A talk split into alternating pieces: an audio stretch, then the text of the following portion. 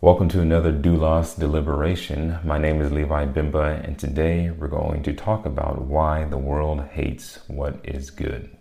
So, the more that you read the news and the more that you consume the content that is being produced in the world, I think the more you have to realize why is the world going quote unquote insane? You hear even unbelievers talk like that. The world seems like it's going crazy. People seem to be out of their minds. Basic common sense principles are now being thrown out. And it's just, it makes no sense to people who can't comprehend why people would be wanting to throw away basic elemental principles of society and, of life. And I think we have to keep in mind that because we live in a world that is fallen, that is evil, and that is ruled uh, by the small god devil, that we have to remember that his principles and his way of thought is going to be to attack what is good, and he's going to use people in the world, and people in the world naturally hate what is good, naturally hate what is right and, and righteous and, and holy because we are fallen. We disobeyed God. So therefore, we, we are going to hate anything that is ordained by God, anything that is uh, uh, put forth by God to be a way of living, the, the way of living life truly and, and righteously, we are going to hate. The devil is going to hate and he's going to attack. And I think we see that in five basic areas of, of life uh, today, especially. Number one being, being the, distinction, the distinctions between male and female. We read in Genesis 1 27 to 28, it says, So God created man in his own image in the image of God created he him, male and female created he them. And then he says, And God blessed them, and God said unto them, Be fruitful and multiply, and replenish the earth and subdue it, and have dominion over the fish of the sea, and over the fowl of the air, and over every living thing that moveth upon the earth. So here we see in the first chapter of Genesis, God is the one who created man and made the distinctions male and female. And the reason for that distinction was that male and female could create and multiply uh, the earth, replenish the earth, fill the earth with more human beings. And because those distinctions are necessary for human beings to be able to propagate themselves, uh, they must be maintained. And because this is a good that God has ordained, and because that He saw that it was good, as he says in verse 20, in verse 31 he says and saw and god saw everything that he had made and behold it was very good. And the evening and the morning were the sixth day. And that very good includes the, the distinctions between male and female. And because those things are good the world is going to attack them. The world is going to bring confusion chiefly through transgenderism and, and, and trying to teach children that there's more than two sexes. There's more uh, you don't have to be stuck to the sex that you were assigned at birth. Just because you have a specific genitalia doesn't mean that you're a male or doesn't mean you're a female, even though there's clearly biological differences, just visually speaking. Not to mention the the, the chromosomal chromosomal and hormonal differences uh, in men and women, and the fact that women have uter- uteri and can give birth, and men have uh, reproductive uh, sperm in them that is used to implant into the egg that is in the woman so that she can give birth as well. So these distinctions that are bringing that God has ordained are going to be attacked because they're good distinctions. They're, they're made by God and they're made for our good. And because we hate what is good, because the devil hates what is good, it's going to be attacked. And we see that in transgenderism. The next one, that the next uh, good thing that God ordained and created that is being attacked is marriage. Genesis 2 24, after God creates Adam and Eve, and there was no spouse, there was no partner found for Adam, and God caused a deep sleep to fall upon Adam, and he took his rib and made a woman.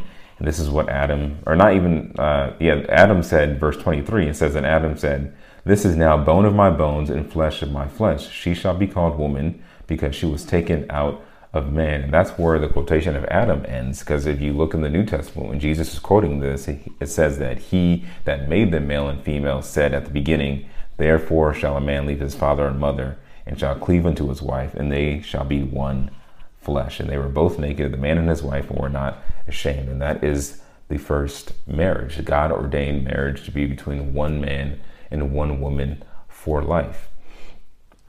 So when we see the addition of divorce and infidelity, and even nowadays we see the implementation of people wanting to be in a thruple or be uh, in or just have a non-monogamous non-monogamous marriage where we just claim that we're married but we're still sleeping around with different people but we're still in love and we still are married. That's not the picture god had. It was always one man one woman for life. But because, again, that's a good thing that God has ordained, the world will seek to attack it and to destroy it and to corrupt it because that's what we do. We attack and, and destroy and corrupt the things that God has ordained as good because by nature we are evil.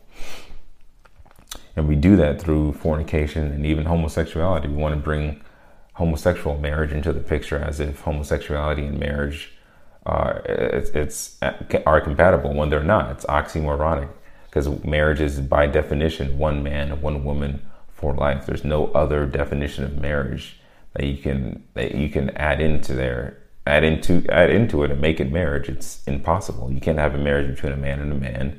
You can't have a marriage between a woman and a woman. It's just homosexuality or, lesbian, or lesbianism and lust and, and sin and condemned by God. But we want to dress it up and make it seem as if it's a good thing when it's in reality it's it's evil and and it's corrupt. And we do the same thing with fornication. Oh, you know, we we claim to, or some people just don't even care about getting married. They just want to sleep around. That's another corruption of marriage because uh, sexual intercourse is meant to be had in the bounds of marriage. And that's why we are judged. And that's why the Bible says that no fornicator will inherit the kingdom of God because that is a corruption, that is a sin to engage in that behavior because it's not in the bounds that God has ordained.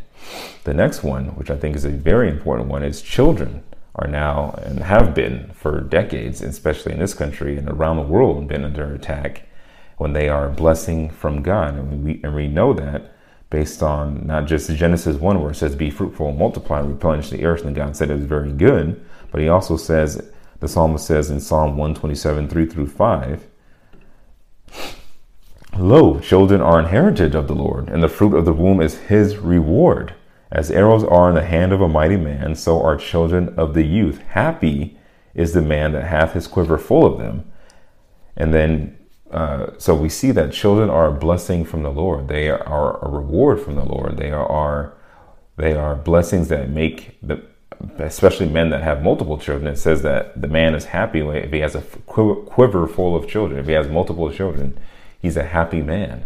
Some men are lacking happiness because they don't have multiple children.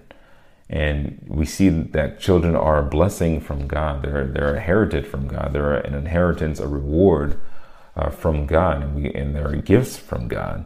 But we see that we want to destroy children quite literally when, when it comes to uh, slicing and dicing and, and completely eradicating them from their mother's wombs and even their own mothers are engaged in this behavior on a regular basis and, and knowingly taking their children to the slaughter because they want to live their own life. And they don't want children getting in the way of their ultimate fulfillment or pursuing their career or whatever the case may be.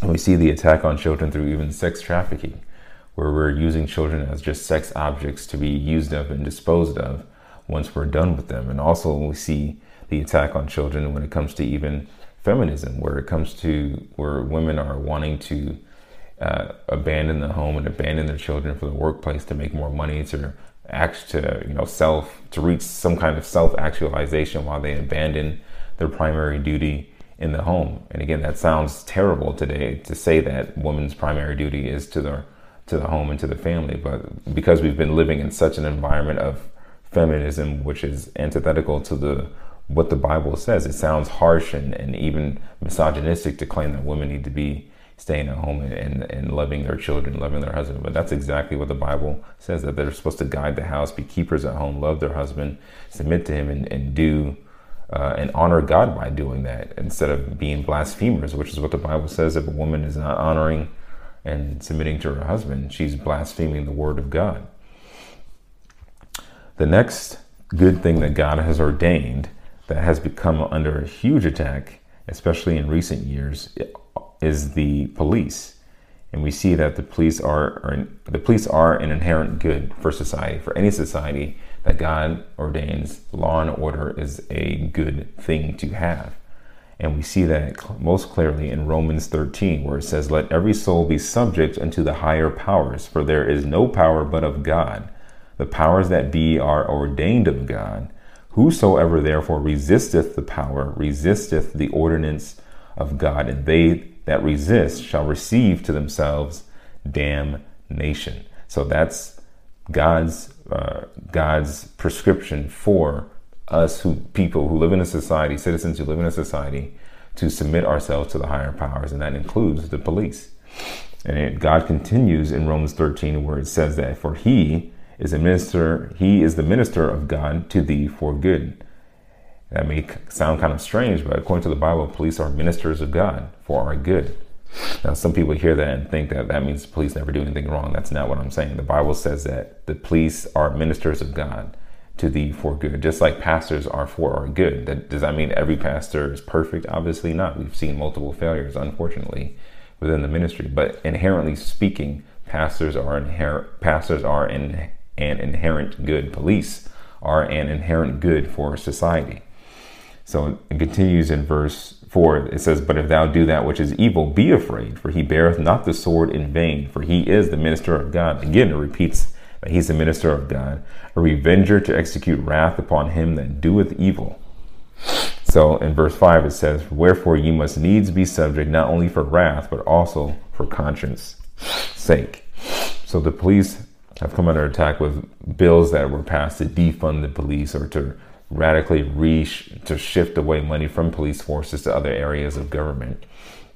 And then you saw the uh, with, with the riots and the, the, the takeover of a huge section of uh, Seattle when you saw people spray painting this acronym ACAB or ACAB, meaning all cops are bad, when that's completely antithetical to what the Bible says. Police are an inherent good for society, and they are therefore are good. Now, does that, again, does that mean that they do everything perfectly? Obviously not. Police are men and women as well who are fallen creatures. They are sinners as well.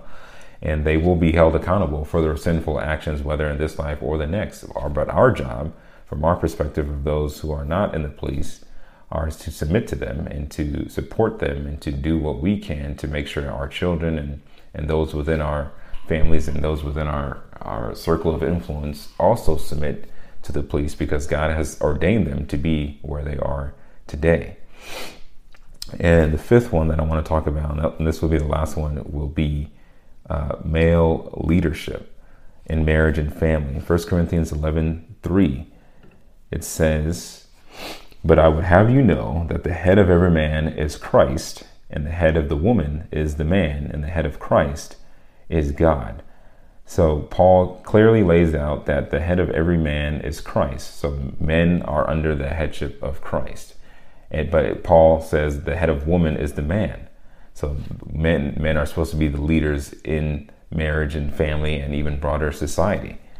And then it, and then he ends that verse by saying, "And the head of Christ is God." So Paul is not saying that women are lesser because they submit, because Christ is not less than God. You know, God, God, Christ and God are equal. Jesus said, My Father and I are one. So just because somebody is submitting to somebody else does not mean that they are lesser in value, lesser in worth, lesser in in uh, in uh, addition to uh, the the success of a society or of a nation or whatever. Because Christ Himself submitted Himself to God, but He was equal with God. So, and I think that's that's the point Paul's making in 1 Corinthians 11:3 and in verse 7 through 9, Paul continues. He says, "For a man indeed ought not to cover his head, for as much as he is the image and glory of God, but the woman is the glory of the man. For the man is not of the woman, but the woman of the man. Neither was the man created for the woman, but the woman for the man." Like we read in Genesis 2, where God caused Adam to fall asleep, and God took a rib out of Adam, and He made a woman for, or He made a woman for Adam.